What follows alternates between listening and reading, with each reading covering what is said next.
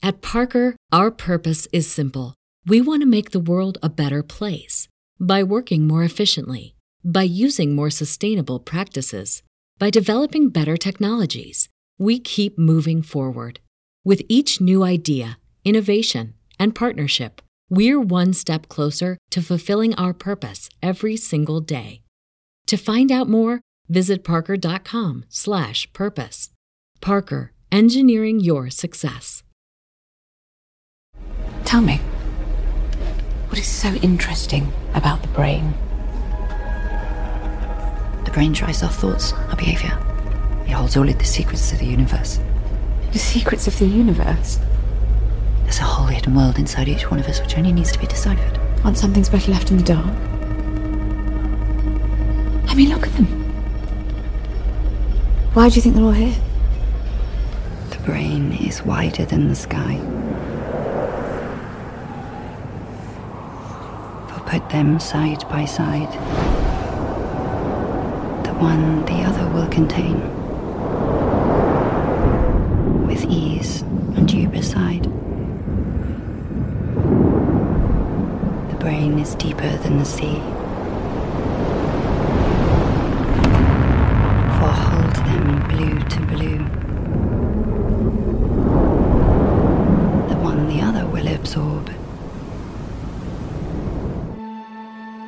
From the Gnostic Show, 1899. And let's continue parting like it's 1899. Or I guess 2023, since the same themes as the Netflix show will prevail this year. Like glitches in the simulation, more oppressive Archon coding, the assault on individuality by the Karens and Catamites in the establishment, and more breakthroughs for those of us who seek the path of Gnosis. As James True said, this is not a battle of good versus evil. This is a battle of you against the lack of you. Knowing they lie to you is intelligence. Knowing you lie to yourself is wisdom.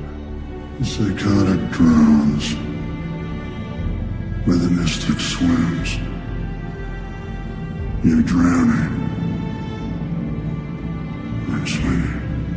Gnosis does tell us that the mind holds all the keys, and we know the brain is wider than the sky and deeper than the sea. And that's a direct quote from Emily Dickinson. We know that Hermes will guide us deep into the underworlds of our unconscious for hidden potential and high into the heavens of reason for innovation. He is the God of the mind, after all, and he rules over this ending age.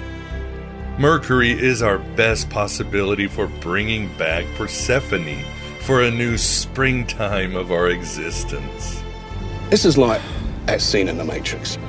Now, you could take the fucking red pill, right? Spend the rest of your life jacking off, crying into your chai tea, green latte, what the fuck.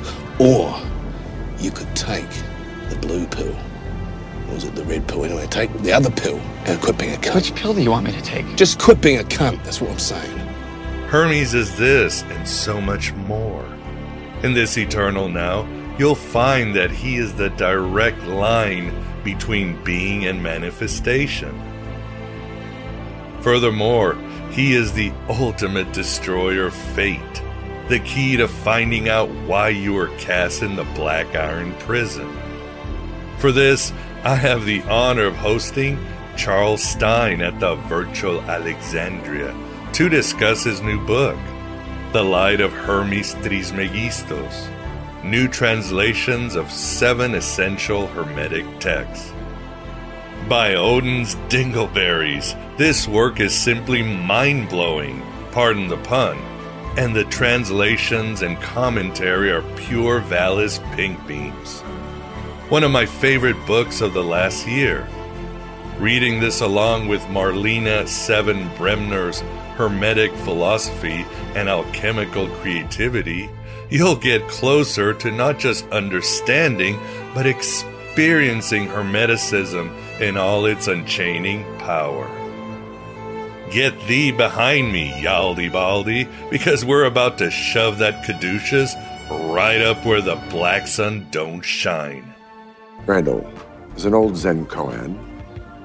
Goes like this Everyone has two lives, and the second life begins the moment you realize that all along you only had one. Indeed, the virtual Alexandria is the place to finally overcome that wickedness in high places that is close to lobotomizing the collective consciousness of Western man. And where exactly is the virtual Alexandria? The greatest trick the devil ever pulled was Aeon Byte Gnostic Radio, an initiation by conversation into the dark corners of myth, magic, and meaning. A crash course in cult culture and conspiracy. A virtuous virus invoking and informing history, holiness, and heresy. Each week, I, your host Miguel Conner, commandeers your connection to bring you the most accepted and rejected scholars and provocateurs to your attention. Fun, compelling, and deeply weird. This is the blow your mind cocktail party conversation you always wanted to listen in on. And you deserve to be here, for you are a shining, crazy diamond that should be seen and can ignite the universe with so much wonder. My father says that almost the whole world is asleep. Everybody you know, everybody you see, everybody you talk to. He says that only a few people are awake, and they live in a state of constant, total amazement. You just need to access your mind. As the Gospel of Mary says, where the mind is, there is treasure. And then you need to grasp your mind's sacred mission. You need to remember that's the secret of Hermeticism and all other Gnostic incarnations. As Stephen Davis wrote, Gnosticism is essentially a mind model religion like Buddhism, Advaita Vedanta Hinduism, Kabbalistic Judaism, and Sufism. The Gnostic ideas of cosmology as psychological evolution are similar to those of certain Eastern religions.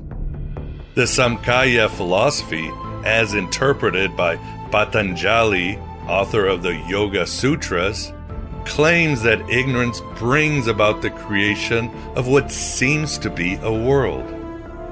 Idealistic schools of Buddhism, such as Zen and Tibetan Vajrayana, teach that the world is brought into being as external materiality by the ignorance of persons who so perceive it.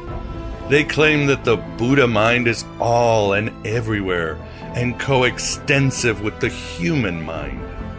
Kashmir Shaivism is very much like Gnosticism, but with one crucial difference. It maintains that the Godhead, Shiva, deliberately forgot itself and became us in order to enjoy the splendor of discovering God again. Gnosticism regards that process as a tragedy growing out of a mistake. You think God stays in heaven because he too lives in fear of what he's created? Here on earth? Charles does an incredible job with this theme and so much more in his book. Again, he focuses on being and manifestation. After all, when your thoughts pause, there is something there, and that is a fuller you. I think, therefore I am, didn't go deep enough. I am, and my thoughts are streams of imaginative energy upon which Hermes dances as he weaves possibility into existence. As Colin Wilson once said, Imagination should be not to escape reality, but to create it. I remember I am energy, not memory, not self. My name, my personality, my choices all came after me. I was before them and I will be after, and everything else is pictures picked up along the way. Fleeting little dreamlets printed on the tissue of my dying brain. And repeating as well, Hermes, and really all Gnostic luminaries, tells us that we can break fate and find our personal destiny. As Charles writes in The Light of Hermes Trismegistus, in regard to astrology, each context of Hellenistic and Roman period soteriology holds that awakening liberates one from astrological conditioning. For the Gnostics, the entirety of creation was engineered by a demon god, whose instrument, in some versions, is the astrological cosmic system. The Stoics seek liberation from destiny by overcoming repugnance to it, amor fati. The Platonists see the emanated universe as a ladder of descent that must be reascended, while Christians reject the entire pertinence of one's cosmic situation to the moral health of one's soul. I don't know if we each have a destiny. Or if we're all just floating around accidental like on a breeze. But I, I think maybe it's both. Maybe both is happening at the same time. I also like this quote from The Light of Hermes Trismegistus. The cosmic or anti cosmic attitude of the Gnostics but also Christian, Neoplatonists, or Hermeticists in some of their moods, can be thought of as a protest not against the world so much as against the configuration of the world under the Olympian hegemony, or the Yahwist one. That is, the cosmos ordered like a family or a state. Did you know hope and despair are nearly identical in code? Here's the thing about feelings they're so much easier to control than facts. Turns out in my matrix, the worse we treat you, the more we manipulate you, the more energy you produce. It's nuts. Quietly yearning for what you don't have while dreading losing what you do. For 99.9% of your race, that is the definition of reality. An amazing book and an amazing interview coming up. We're bungling in the jungle in 2023, and that's all right by me. Aeon Byte will increase the gnosis, I promise you, and the content will enrage Olympus. Salvation a la mode and a cup of tea. For us, we Moon Age daydreamers. I'm Pickle Rick! My advice to navigate this year remains the same with a few tweaks. Here they are. Number one, go inward. Number two, Keep awakening because it's a cosmic rebellion. Number three, choose ecstasy over entertainment. Number four, get over the either or thinking. Number five, forget about your talent or intelligence being a driver for success. Understanding your personal mission in this world is what is and brings success. Number six, it's a fact that you have an incredible purpose. As the saying goes, the meaning of life is to find your gift. The purpose of life is to give it away. Time to find and give it away. Number seven, as always, write your own gospel, live your own myth. No matter what anybody tells you, words and ideas can change the world. I am truly grateful you've been on this journey with me. So let us to our interview with Charles Stein.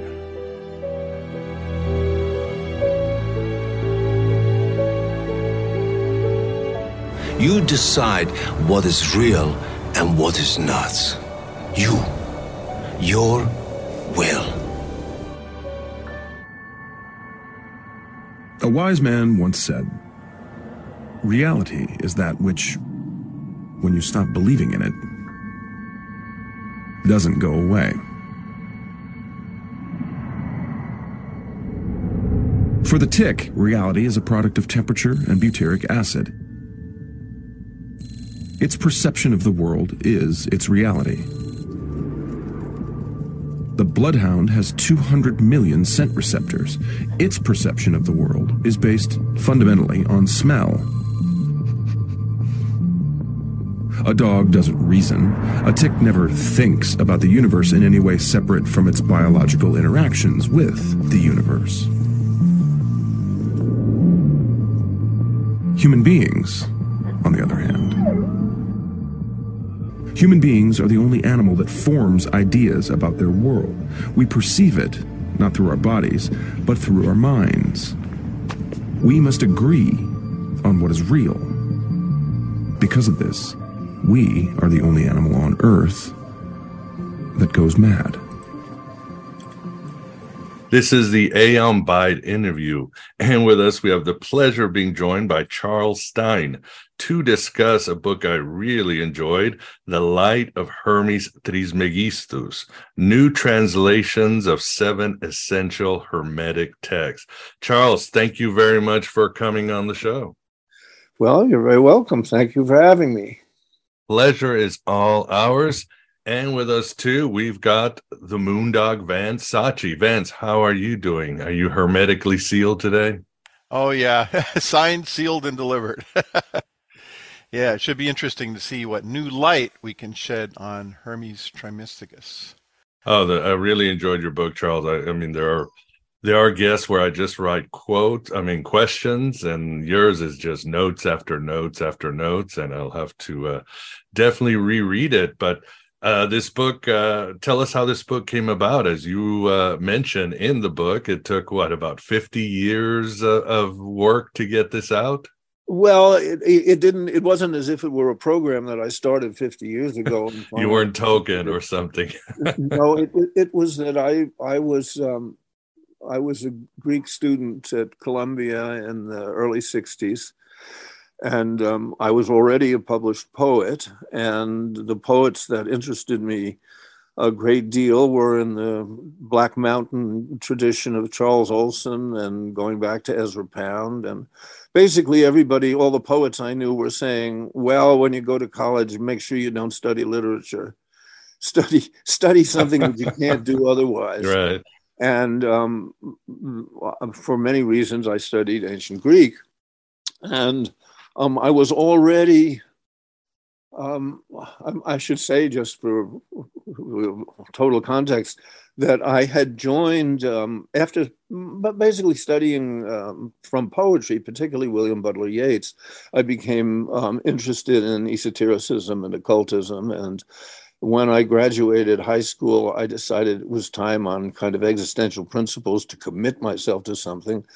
So I joined um, an offshoot of the um, Order of the Golden Dawn.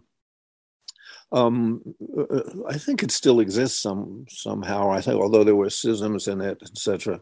Um, Builders of the Adytum, which was a a group based on um, uh, a man named Paul, Foster Case, who created a kind of mail order instruction in esotericism. And as I was continued with that, at a certain point, this Zosimos text appeared in Ambix, which was this scholarly alchemical um, uh, public um, journal. And I went into the Columbia Library, found the Greek text for it, and made my own version of it. So that was the first translation. Was this the Zosimos thing, which is the last one in the book, the the uh, Egypto-Greek um, alchemist. Um, and then over the over the years, I I had ideas about translating uh, uh, some Homer, and um, what actually happened is that I translated the Homeric hymn to uh, the Homeric hymn to Hermes, which is the second piece in, in the book. And in the course of that was taking um, elaborate notes about what I was thinking about it. And I came up with the idea that that I would collect texts around the figure of Hermes.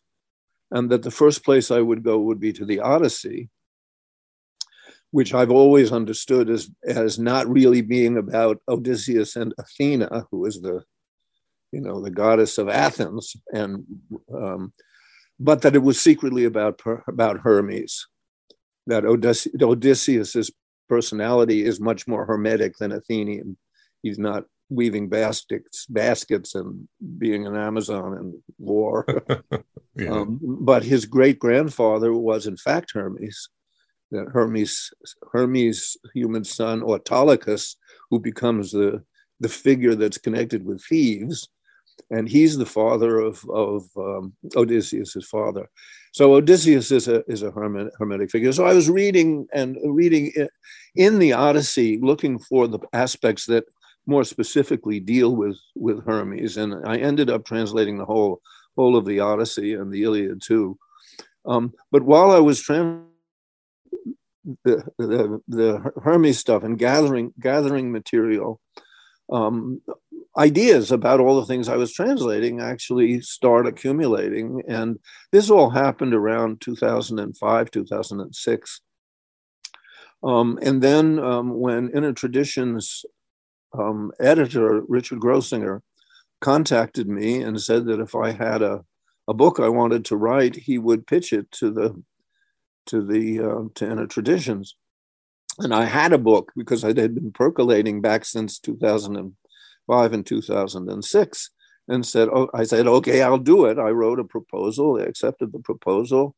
And then during the three intensest months of the previous version of COVID, COVID, um, I spent three months putting the book together, working, you know, around the clock. Um, so that's that's how that happened. I mean, that's the kind of external story. The internal story is that, um, as poet and translator, I was treating my own relationship to it as a kind of practice and devotion um, to the Hermetic figure.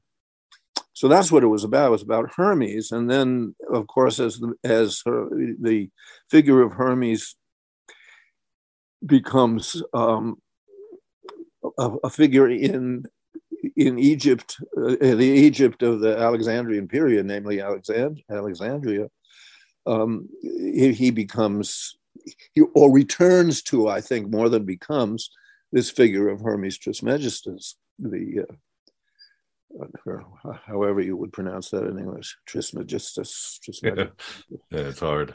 Yeah, so that wasn't that wasn't my original title. Frankly, that was the title that they proposed for it. Um, I wanted to use the title that was the, uh, the title of the introduction um, the text itself is the secret. That is to say, that there is an initiatory character of being involved in, in um, esoteric texts or texts that are capable of an esoteric reading. Um, so I agreed that that was okay, but I wanted this idea of the text itself as the secret, which was a phrase from um, um, from um, uh, Henry Corbin, the, the great Islamicist of uh, esoteric uh, Islam, um, meaning that that the, the text is not simply a, a, literary performance that appears within the cultural history of, of, of, of literature, but is, is itself a manifestation of the principle that it embodies. That is to say, that the principle that is its source. And so there could be a kind of reading in which the exoteric meaning of the text is returned to its esoteric significance. But at the same time, as the reader is being initiated into that significance, it's a returning of the, of the individual to his own being. So the text itself is the secret really means that the text all, goes all the way through to the ultimate nature of one's own of one's own what one is or what it what being is. Um, so that's one. That's the Her- Hermes um, side of it. The the um, other inner inner part of it is my relationship to Parmenides, and uh, Parmenides is a Greek pre pre Socratic philosopher who brings the issue of creating cosmologies all the way to the question of being. And at a certain point, going back to my uh, college days, also, I was in a class where we were reading Greek poetry and we read the Hermetic text.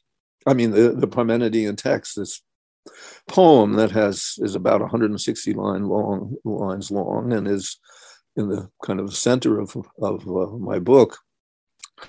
And I had proposed to myself a project around Parmenides in which my understanding of Parmenides, which identified his principle of being um, as understood by him in a way that was perfectly amenable or connectable to all of the um, high mystical traditions in which the the being of the individual is um, awakened to the fact that its own being is being itself.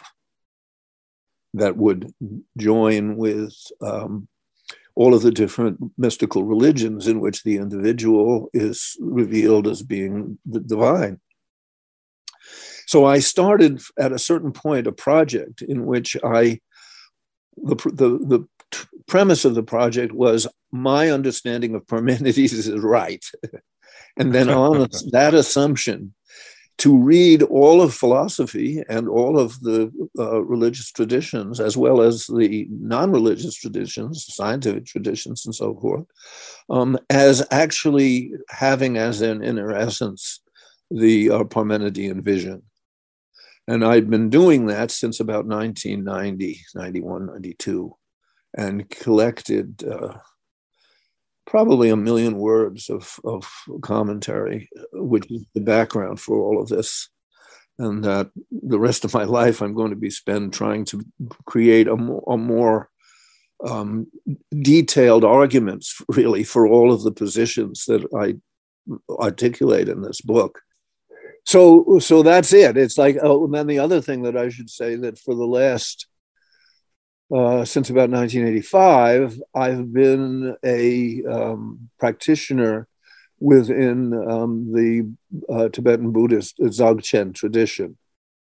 And so my own in, incapacity to, to eliminate my own intellectual activity made it so that I've been thinking through the Dzogchen tradition in Parmenidean terms because I was have always been looking for where the hinge would be, as it were, between the East and the West.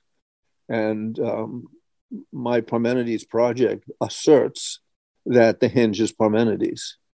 So that by combining my understanding of Parmenides with my practice of, of, of Dzogchen, um, I'm trying to indicate the, the way in which all of the Western traditions and the Eastern traditions can be um, brought into a, a, harmony.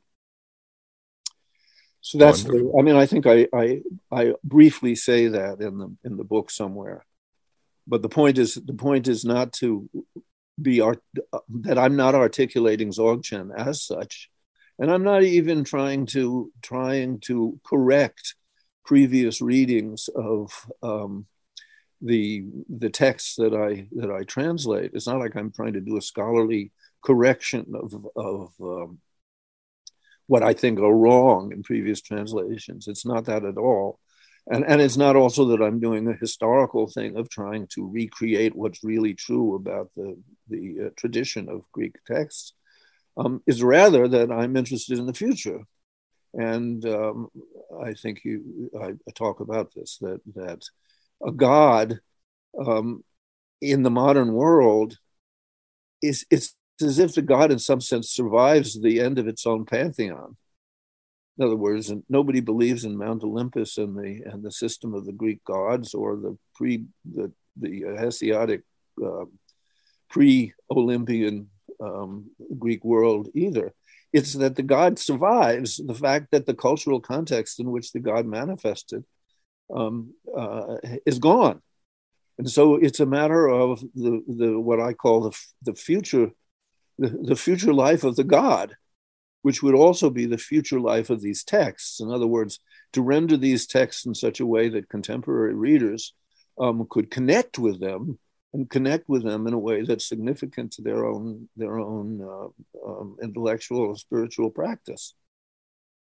Um, so that's that's sort of the tendency of the book. It's the, it's to create a relationship to these texts, not in a, a purely academic or intellectual way, but to to move oneself as a reader forward through having an, an, an inner experience of the of the meanings of these texts, so that I.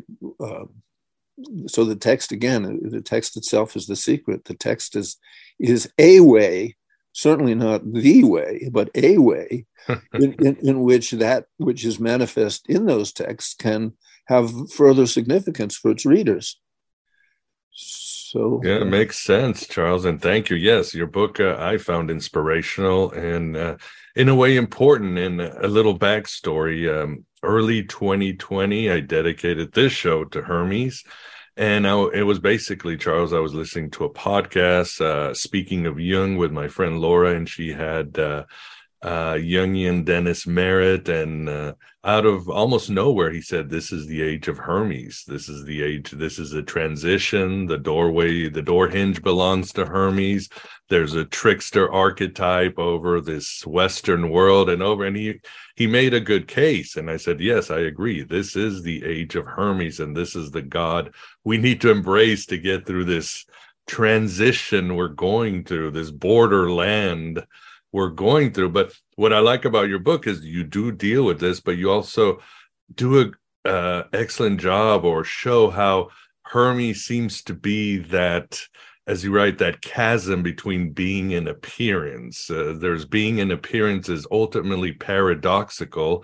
And that seems to be Hermes, this very paradoxical god of the mind. Can you talk more about uh, this? I mean, even I was like, when you were talking about Hermes, I was thinking of um, of Heidegger, and yeah, Heidegger is hard to read for me, blows my mind. But I was like, yeah, this Hermes is kind of like uh, Dasein in a way, but being and appearances is that where Hermes says, Charles?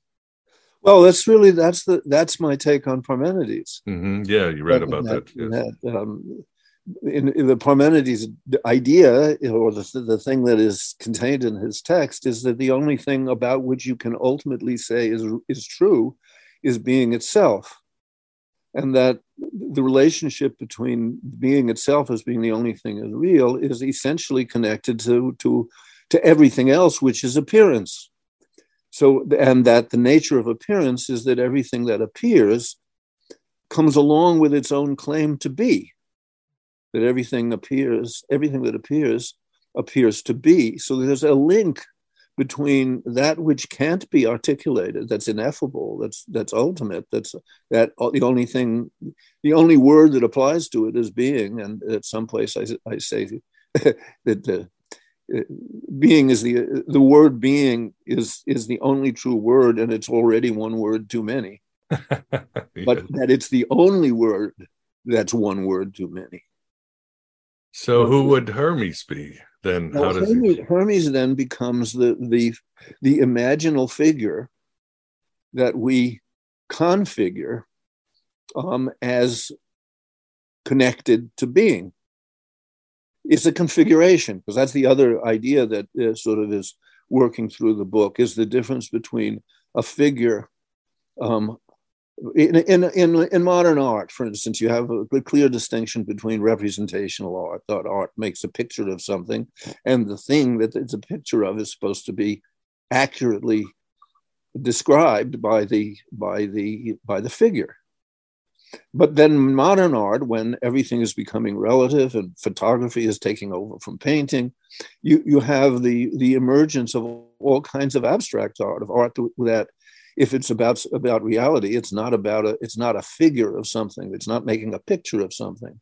So you now have non-configurative um, uh, art but also non-configurative thought. That the one thing that you hear about forever about the complexities of modern science um, uh, uh is, is is that it's not intuitable.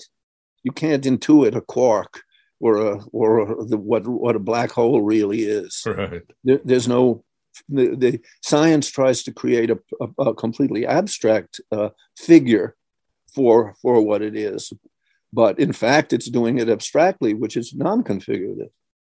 Then, at a certain point, the figurative comes back in in art or poetry or even in the uh, ordinary imagination, which is now in a state of total confusion um, it comes back again. So you that even though you accept the idea that that that being itself is not is not is not a figure, nonetheless figures emerge spontaneously in our nature. That is, say, our nature is is cognitive. We have we have cognitive capacities, but those cognitive capacities don't actually get you to the ultimate truth, to the condition of one's own possible um, awakening, realization. the what they what they do, however, uh, do is make a connection between appearance and being, and how you can deal with appearance in the sense that I was saying as as um, a configuration of being that in itself cannot make a figure of being. So I use this idea of configuration as the context in which understanding full well that a picture of reality can't be real. Nonetheless, it's the nature of reality to generate figures. So Hermes is that principle. Well, that's how I'm understanding it. It's the principle that our cognitive nature comes from being itself. That's how that's how it is that we we we have the possibility of having a mind that doesn't do what science does, that doesn't do what philosophy does, that doesn't do what our own, um, say, karmically generated uh, life of, of thinking right. actually does it, it, it. But nonetheless, in every event of appearance, that is to say, of every phenomena, of every experience, where you're really there and you're forming a picture of, of the world, that event itself is your contact with being. It's where you are being, or with Hermes. It's it's but only when understood in this uh, sense esoteric way. Understood that is that the configuration, it's as configuration that it's manifesting being. It's not that being really is in some positive, determinate, um, completely explicable way um, connected to being. I, I, know this gets very abstruse, and I tell you, it takes me literally yeah. a million words to even approach being able to say what I mean. And of course, that's all nonsense because a million words is is a lot more than one word. If one word, if the only one word is one too many, what the fuck about this? Yeah, no kidding. At Parker, our purpose is simple. We want to make the world a better place by working more efficiently, by using more sustainable practices by developing better technologies, we keep moving forward. With each new idea, innovation, and partnership, we're one step closer to fulfilling our purpose every single day. To find out more, visit parker.com/purpose. Parker, engineering your success. Cashback is not available on gas in New Jersey and Wisconsin. Hey, good morning. You're heading to the airport, right? Yep, thanks for checking. I like the car. How long have you been a rideshare driver? About three years now. I really enjoy it. Isn't it hard to make money these days with the price of gas being so high? Not for me. I use Upside, the free app that gives you cash back for every gallon of gas you buy. Wait a minute. Are you saying you actually get real money back when you get gas with the Upside app? Yep, I get real cash back every time I get gas. Does that actually add up to anything? I'll make around 200 to $300. Wow, that's serious extra cash. I'm downloading the Upside app now. Download the free Upside app now to earn real cash back every time you buy gas. Use promo code CAR for an extra 25 cents a gallon bonus on your first tank. You can cash out anytime right to your bank account, PayPal, or a gift card for Amazon and other brands. Just download the free Upside app and use promo code CAR for a 25 cents a gallon bonus on your first tank. That's code CAR no but there is so much insight and it certainly shows how important hermes is as a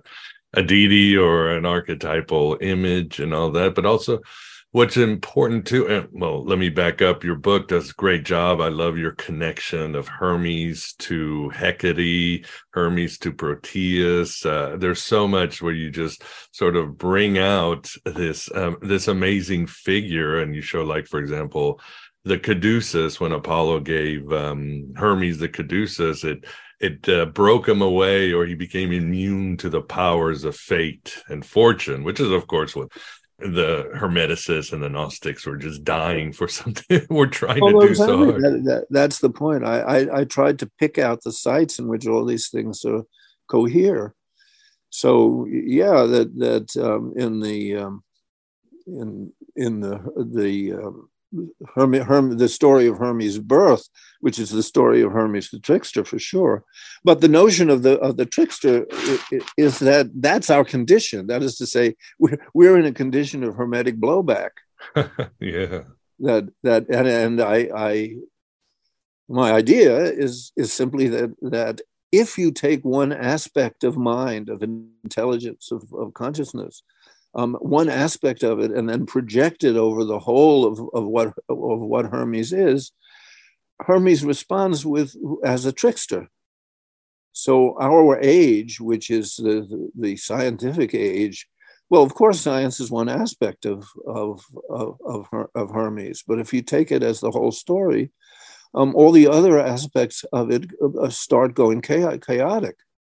Um, and so the, the whole world of ecolo- ecological difficulties and, and the, I think, pretty dark um, situation, which is that if you only use the intelligence as, as scientific intelligence, that is to say, you only imagine as real that which can be defined by um, self consistent discourse and therefore can give you objects or categories of things that can be counted, you have the, the whole of the modern Heideggerian term Gestell, you know, that term which means the enframement of the entire being under the idea of um, calculation and um, in, in, intentional um, uh, intentions. That is to say, that the only thing is real is real because it's practical, because it can be if things are understood that way, you can make things happen according to your will,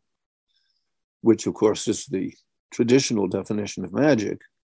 Um, but it, it, it, the, the, the, the, in other words, that the, the, the simple essence of science is, is that the only thing that counts as real is that which can be counted. Right. Yeah. So all the other aspects of, of, of being become chaotic because you're not you're not using the the actual intelligence in in other ways than the production of progressive uh, um, control over all of being, which is in fact is becoming totally uncontrollable. That's the the darkest thing about our time, is that the the only means at our supposed dispo- disposal under the present epoch, which is science, um, each advance in science creates a condition of relationship between everything else, which becomes less and less controllable. So we're in a situation in which the only thing that can, can save us is a, a return to or a, a, reopening of the rest of the capacities of, of uh, human intelligence. And so the, it's not negative in the sense that intelligence is wrong or we have to be irrational or we have to be stupid. Um, it's that there are other functions of intelligence that we haven't, that we've lost, that we've suppressed. Agreed. In the in the in the exclusive uh, focusing on the aspect of intelligence that can can perform um, intentional tasks that can construe things in such a way that their properties can be can be elicited and therefore projected and therefore the, the, future can be controlled. But you can only control things under the terms that you uh, introduce um, to understand them. And if those are, are limited by only that which is capable of, giving us control everything else becomes becomes uh, free fall I agree. That's a very good advice. And yeah, we've talked about this on the show uh, many times, but something to understand, I want to touch upon. God, there's so much, so many entry points to your great book. But I think what is important and foundational, Charles, is, and you do a great job, is understanding that Egyptian matrix that gave rise to the figure of Hermes Trismegistus or the fusion of Thoth and Hermes and uh, to summarize, you write how Egypt is not about life. They weren't obsessed with death, but it is about eternity, the timeless, the the unified or undivided. As you write very well, you you write you didn't believe in the gods. You believed in your eyes which is something we're missing today. Uh, you quote uh, uh, jan assmann who said in, from the mind of egypt that he says the pyramid doesn't stand for something it makes something visible. So it, it's great work you do on several chapters about the egyptian consciousness. Uh, did i miss something or you want to explain a little bit more? Well no it's it's not exactly it, it, it's interesting because I, am not I'm not claiming that I know what Egyptians experienced. I'm claiming a little more what Egyptian looked like to the Greeks, that Egypt looked like to the Greeks, because Herodotus, I don't think I quote this, but Herodotus says somewhere that that, that the Greeks get their gods from Egypt, mm-hmm. yeah. and he already is identifying Hermes with Thoth.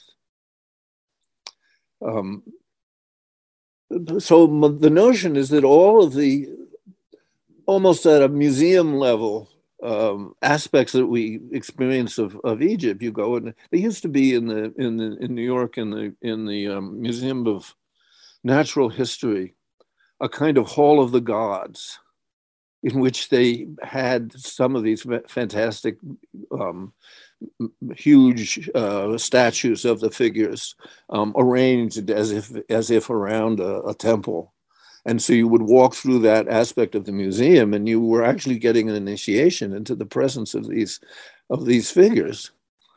Um, so, but if you think of okay, so the, the, what is Egypt? Egypt is the pyramids. Egypt is mummies. Egypt is uh, a single form of of, of writing um, that lasts three thousand years. You know, what are these all saying? They're saying there is something that has entered into the very moment in so called history in which civilization is taking form, that is to say, 3000 BC, you have, you know, the, the Sumerians, the, the um, soon the Akkadians, the Babylonians, um, the Hebrews, the, um, all of whom are beginning to create universal cosmologies.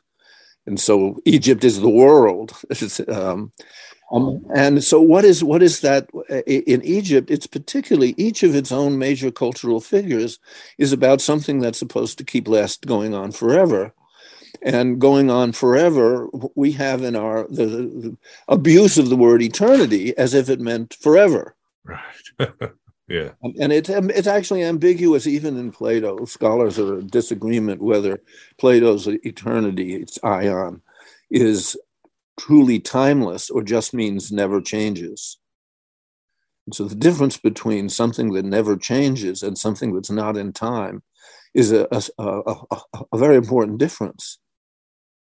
In other words, you're a real the, the fact of, that is capable of realization in you is something it, it's not just going to make you go on forever it's a, a, mode of, of being that is being itself that that is previous to time.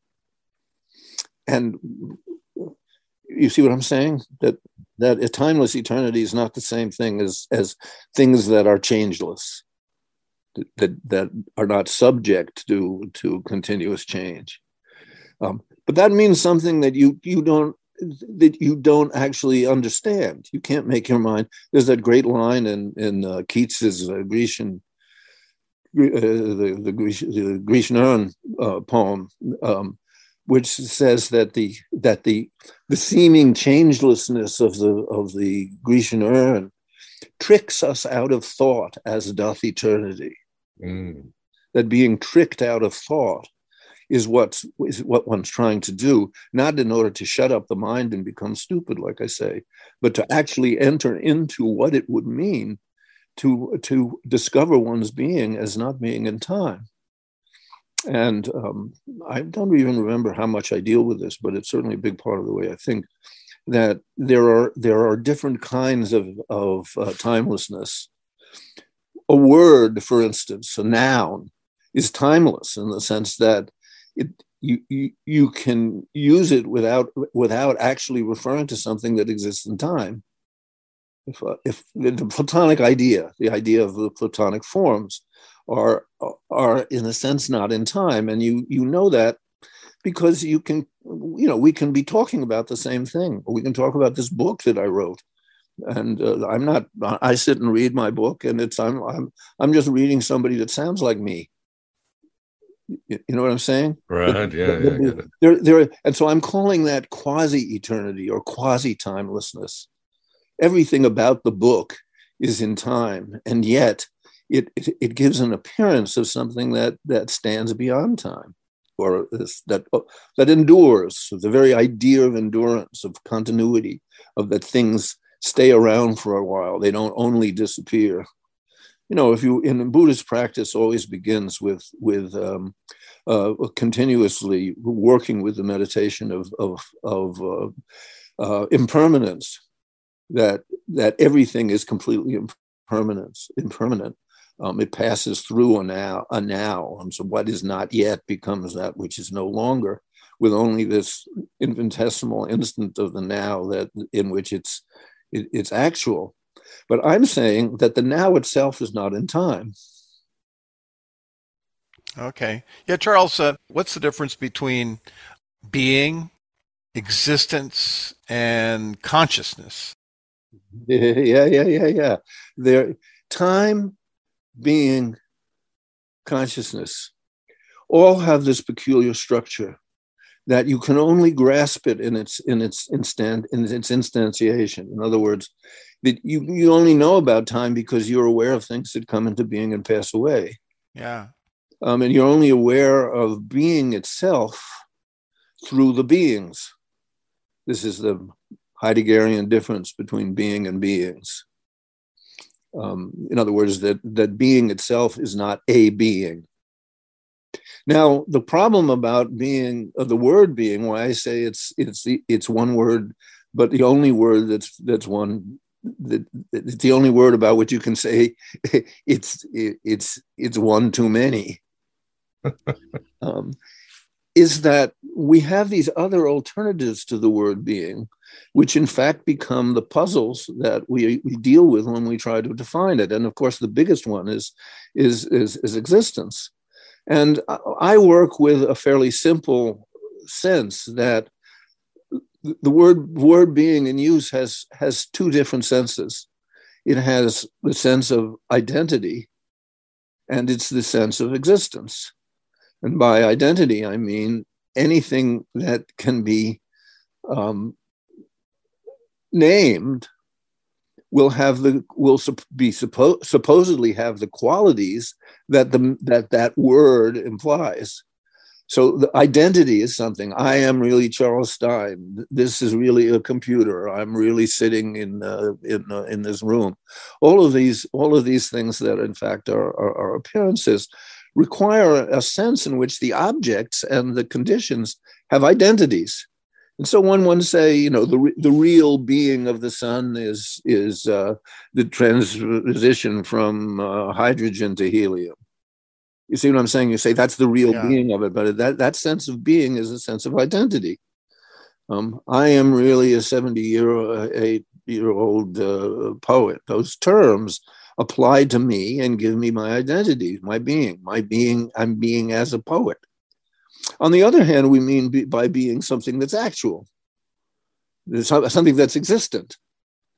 And so you can then get into all these funny questions about, well, does mathematics does mathematics exist? Or what is the, the existence of ideas? Or what is the you see what i'm saying? So we're using the word we use the word being with with these two senses.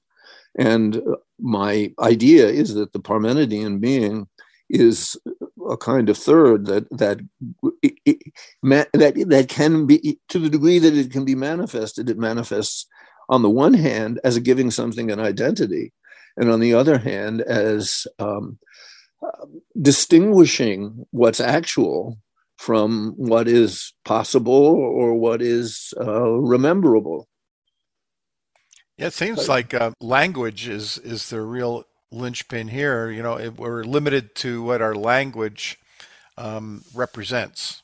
You know, but that, that, that in a sense, language is all of a, is all appearance, because all appearance involves both the sense of identity and the and the and the question about existence. Hermes is the god of language, huh? So, yeah. absolutely.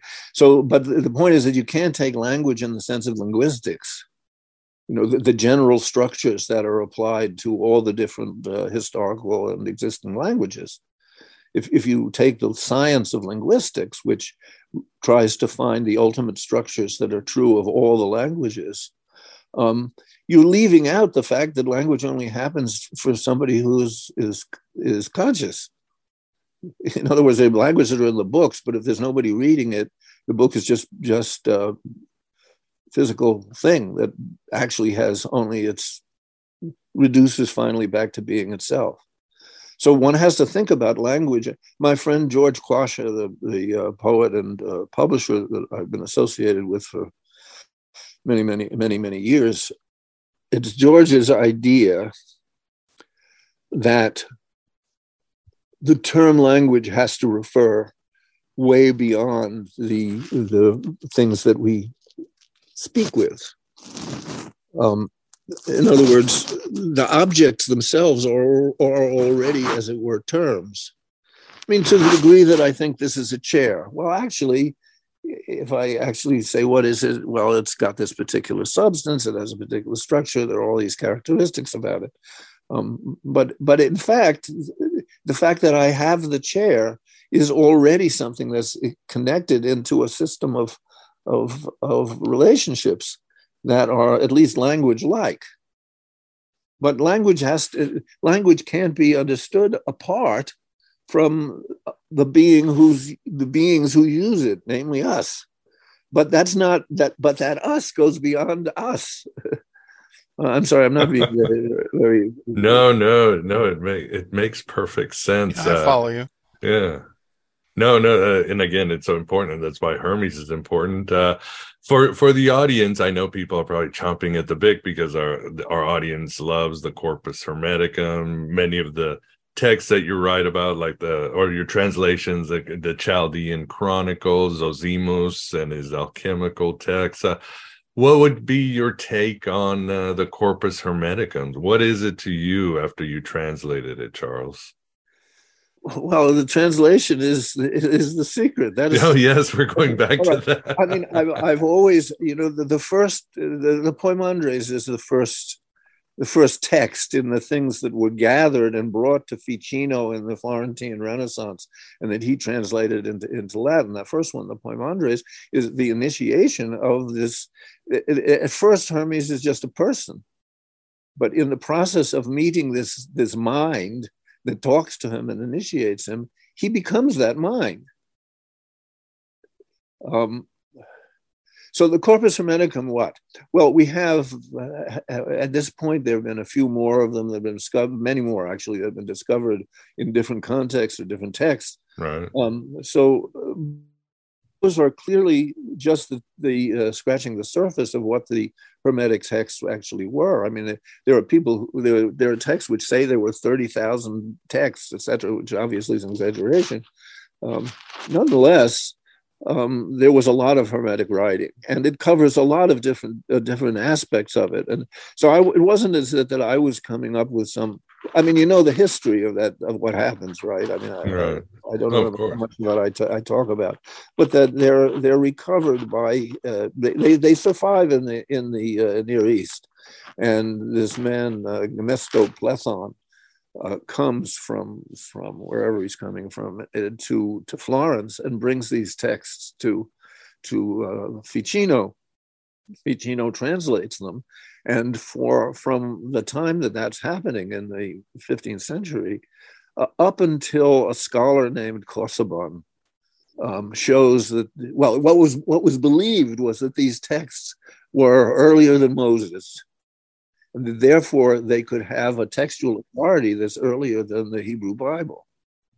And that the the the the, the part of the Renaissance that adopted her, her, her Hermeticism um, for a while was a kind of the dominant uh, ontology, a picture of the world for the Renaissance, up until three things happened that that pushed it pushed it underground.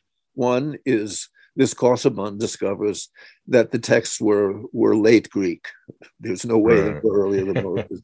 and, and, two, that the the Protestant Reformation um, is interested in eliminating the mysteries.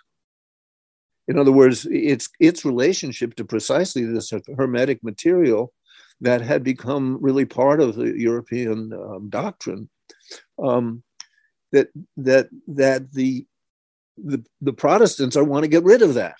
Mm-hmm. They're they're anti-mystical. And then the Counter Reformation, when the church picks up on the on the Reformation and tries to counter it, um, it does the same thing. It wants to get rid of all the stuff that's that's uh, irrational, mythological, incoherent within its own tradition. So that's three three strikes. But in this ball game, there are four strikes because the other is the growth of science which from another totally different angle from the Protestants or the Catholics wants to get rid of everything that's that's ambiguous and that's obscure that can't be brought into the scientific fold um, because the terms themselves aren't well defined. So all those things counter the the, the situation which has existed for a hundred years or so as part of the uh, ordinary ordinary picture. So the whole thing gets pushed on put gets pushed underground and survives in the in the um, natural natural philosophy uh, magical magical thinking that continues, but as now as uh, as heresy, as as uh, something that has to be kept kept secret. So you have like I mean another thing that I didn't actually treat very much is the whole question of secrecy. That the, the, the, on the one hand, secrecy is of the essence of the of the paradoxicality of being. yes. That is to say, it's being itself that's that's keep keeping it secret. Um, but then the secrecy itself, like like appearance, becomes something that has a, a, another resonance. Um, because first of all, it's always a part of, of the magical practices that you practice secrecy. In other words, that you that you don't take the ineffable forth and and and um, articulate it, but you always have to hold it, hold a secret. So um, it's an it's essence of alchemy is its is its own and it's it's its own. It's not exactly ambiguous. Ambiguous. It's almost the opposite. It's not that that one term has many meanings. It's that many terms have one meaning, but that one meaning itself is not capable of being um, articulated. And uh, Charles, yeah, you mentioned the Renaissance. Some have said, you know, Hermetic thought really was one of the catalysts of the Renaissance. Same with obviously Alexandria, Constantinople, whenever an emperor would allow Hermes to be part of the Greek Orthodox Church, which happened. Uh, Haran in the Muslim caliphates back. Yeah. I mean, over and over, it's where Hermes goes. He seems to transform. Some have said that the founding fathers were more influenced by Hermes than they were Moses or Jesus. well, that's, you know, there's that, uh, there are letters between Adams and Jefferson in which Adams is referring to um, 19th century um, esotericism it's known that Adams had this interest, but whether whether it's uh, whether that's a serious influence, well, it's it's it, it's it's it's always tantalizing that. What's that? Guy, the guy, the uh, the novelist who who wrote the famous book that was big seller for a billion years, Brown. Dan Dan Brown. Dan Brown, and he also wrote a book about about Washington, the architecture of Washington mm. of, of, Washington, D.C. And he shows how built into all of those white buildings are all kinds of uh, Masonic and, and esoteric uh, stuff. And it's known that the that the, all of the founding fathers, I think, I can't think of one who wasn't, was were Masons and that the, the, if you study the history of masonry, do you have you had have, have you had shows on masonry? Oh yeah, several. Yes. Yeah, yeah, yeah. Right. Well, so you know what that's that's that's all about. So yeah, you can you can say uh, that the the esotericism, Renaissance esotericism, is more important than than the, the Christianity, and I think that's pretty true. Um, in in it, but it's not just it's not like that. Right, right. Well, for instance, because the, the dollar bill, which is this esoteric text, I think was that actually only was created in this century. I mean, last century. Uh, you see where I'm stuck. Uh, but I think the point, Charles, is that uh, letting Hermes in yeah. is a conscious changer for a culture or a city, and uh, we could certainly use more Hermes today. What you think is we are stuck we are so stuck as a the collective conscious of the West. But it's interesting that that stuckness is itself incredibly volatile, and that what it's done is it's created a condition of perpetual disruption. That you know you get used to using your your uh, well this bloody computer, and then then you forget something, and then you've got to study the whole of computer science in order to figure out how to get back online. Um, but that the technology is a, a process of incredible acceleration. I mean, I just read something about if you compare the speed with which the human nervous system can process a signal the maximum would be a, a 50th of a second it takes for a, a, an impulse to pass along a neuron. But how long does it take to actually communicate on, over the, the, the global internet uh, a, a, bit of information? It's something like 300,000 times quicker. Wow, I didn't know that.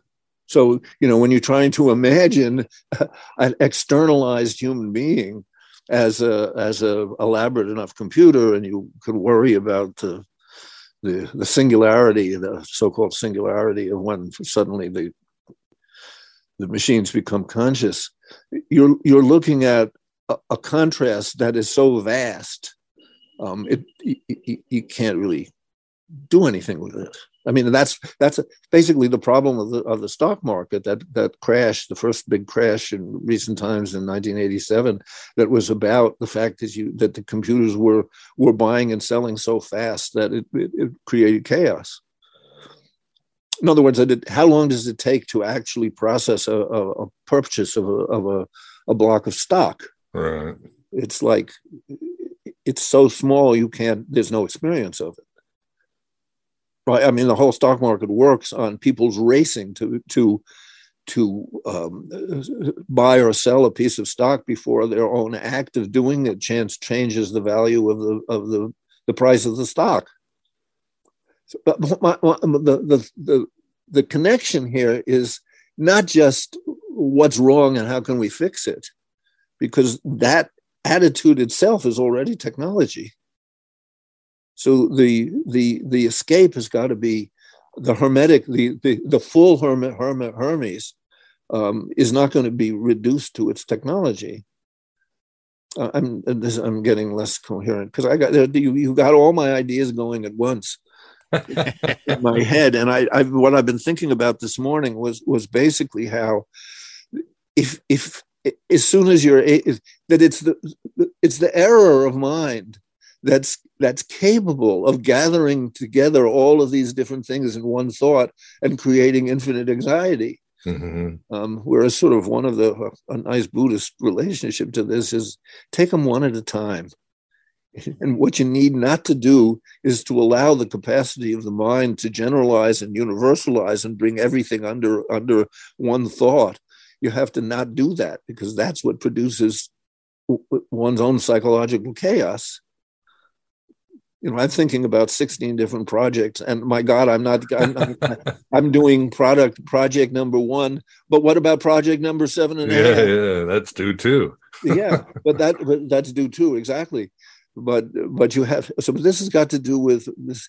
I think probably the most significant idea I have is the idea that, that now is not really in time, oh. and it's not a oh. transcendence to the weird now. It's the the literal now has no properties except being now. You, you yeah, follow? that's fascinating. Yes, I love it. Is you're, this... you're, you're, doing a practice in which you want to say, you know, like the, the stupid birds in that uh, book by uh, Aldous Huxley, The Island, where they have the birds in the tree saying, "Be here now, be here now, be here now." yes, I remember yeah um, so you know it, it, it's that if you try to if you actually actually do that what you see is that the that uh, the now doesn't have any properties except the one that you're in right now and that that there, there's a connection between the now as not being in time and and being is not being in time and so i say the non that the, the atemporality that's not quasi the real atemporality is that characteristic of the now, which has the same structure as, as the relationship of being to appearance. The now is not the stuff that's happening now. Well, this has been a, a great conversations for the audience. I highly recommend you get the light of Hermes Trismegistus uh, by my friends at Inner Tradition. Uh, Charles has some wonderful translations, including the Theogony, uh Zosimos on the divine virtue. Oh yeah, the vision of Isis from the metamorphosis of Apuleius. His section on the death goddess uh, gave me chills. Uh, he does the Chaldean Chronicles, of course, the Poimandres, uh, the beginning of the Corpus Hermeticum, the Homeric hymn, the theogony. So he's got some amazing uh, translation. It has commentary, and it all is connected by Hermes and the idea of being and appearances. And once you read the book, you will be transformed. So, uh, Charles, do do you have a website or anything like that, or simply people just go buy your book in the usual channels? Um, at the moment, that's as, as far as I have. I do have a website that I think is it was out of commission for a while, but I think it's back in condition, and it's just Charles Stein Poet one uh, dot com. Wonderful. Well, if I, you know, we'll have it on the show notes if it's still up. If not, of course, I'll have a link. But uh, yeah, I highly recommend. It's a great book, and this has been quite a, a Homeric odyssey, and uh, really enjoyed it. Well, Vance, thank you first for uh, keeping us company. No problem. The the content of the show was definitely not fake news. the news, yeah, we didn't even get to the, news, and yeah, Charles yeah, does waiting. deal with the news. N O U S, people, N O U S. Well, Charles, uh, really enjoyed uh, the conversation. Uh, thank you for your time, and uh, thank you very much for the light of Hermes Trismegistus. And yes, thanks for coming on Aeon Byte. Okay, well, thank you for having me. All right. Well, thank you very much, Charles, and uh, yeah, you please uh, have a have a good weekend. And there you have it, Hermes rising, and even more so in our second part. Yes, in our second part, Charles will connect Hermeticism to Taoism. Charles will connect to Hermeticism to Jungian ideas. He'll share his process on translating these ancient Hermes texts. Then he'll pivot to Hermeticism and its relation to physics, time and space, and consciousness in general. Oh, and the simulation theory. And you know we had to deal with the concept of myth and creativity, and much more. So please become a member for the full Philosopher's Stone. It's only $6.99 for AB Prime a month or $4.99 at Red Circle or whatever you want to pledge on Patreon.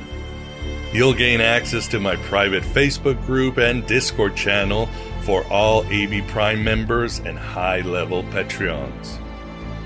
If you find value in this content, please support this Red Bill Cafeteria. Your help can be in the form of some shekel donations to PayPal, Stripe, or the US mail. There is also a link on the show notes if you want to leave a tip via Stripe now, or you can tip on any YouTube show. If you want to help via Bitcoin or other crypto, reach out to me for addresses. Consider joining the Finding Hermes program, where we have bi-monthly meetings on Gnostic practices and rituals, as well as some cool Q&As. The virtual Alexandria Academy, the premier and only Gnostic online course is open as well for thee. If you need help with all of these choices, just message my ass. I'm always here to help, and I truly appreciate your help. Thanks for being here. Thanks for being yourself, your true self, here in the desert of the real. Hello and goodbye, as always.